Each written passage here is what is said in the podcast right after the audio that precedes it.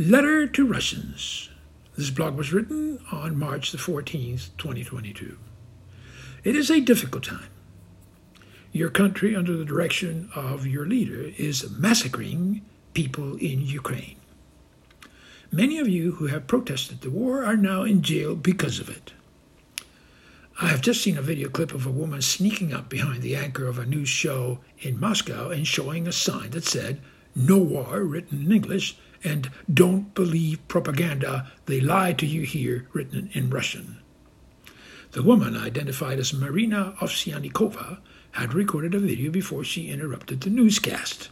In the video, she says, What's happening in Ukraine right now is a crime, and Russia is the aggressor country. It's only in our power to stop this. Go to protests. Don't be scared. They can't arrest us all.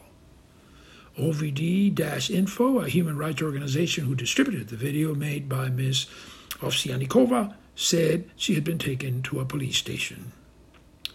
By doing what she did, she dared a new law signed by Putin calling for a prison term of up to 15 years for people who knowingly disseminate false information about Russia's armed forces. There's a link to the article in the Wall Street Journal in my blog at oscarvaldez.net and in medium.com. All of us, the world, thank you, Ms. Ovsyannikova, for your courage. But how did we get to this point? Your leader, dear Russians, was allowed to stay in power too long. The task of leadership is too complex to be entrusted to one person. All leadership needs to be open to criticism, whether warranted or not. And those governed have a responsibility to ensure that happens. Putin remained in power since 1999 because he persuaded others that there was no one else with his ability to lead Russia. In the free world, we've learned that even if someone is exceptional, they cannot remain in power for more than two terms, as in the US, or no more than a single longer term, say five or six years, as in other democracies. Renewal is vital to free societies.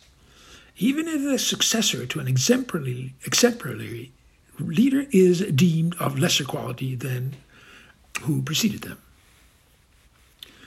That's how important renewal is. It opens the door to new relationships and gives the governed a sense that corruption is less likely to happen. We, the governed, have come to learn that corruption in government happens anyway. To place limits on those who govern us is to accept that reality.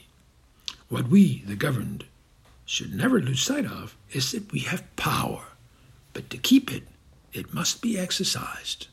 Otherwise, it atrophies. Leaders like Putin learned that they could intimidate others into not speaking their minds. And it started with small acts of intimidation, which then grew into larger ones. It happens the same way everywhere, and slowly the governed lose their voice because of fear. When we allow that to happen, then we are diminished as people. We become smaller. And before long, we will find an excuse for allowing ourselves to be smaller. And so we shrink. Anytime you have given up on expressing your opinion, whether right or wrong, you give up something dear about yourself. You give up the right every human being has to be unique. A man like Putin clearly enjoys reducing the size of other human beings. The thousands of Russian soldiers who have died in Ukraine didn't have to die as they did because there was no need for that war. The thousands of Ukrainians who have died defending their land didn't have to die as they did either.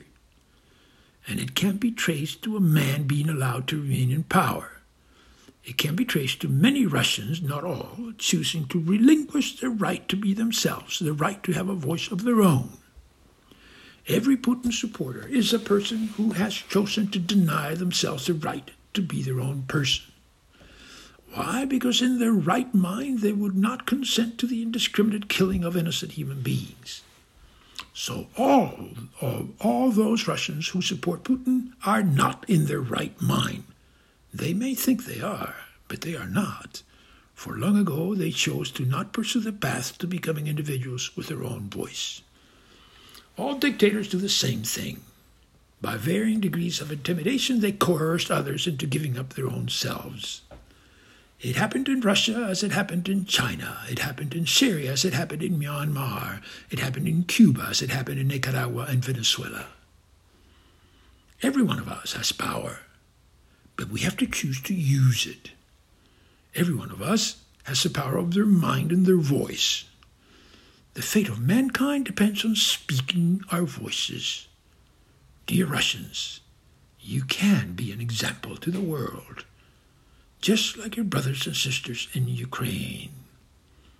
And like you, Marina Ovsyannikova, a hero to all of us. Thank you. Oscar Valdez, Valdez with an S, oscarvaldez.net, medium.com, anchor.fm, Buzzsprout, Apple, and Google Podcasts. Thank you and good night.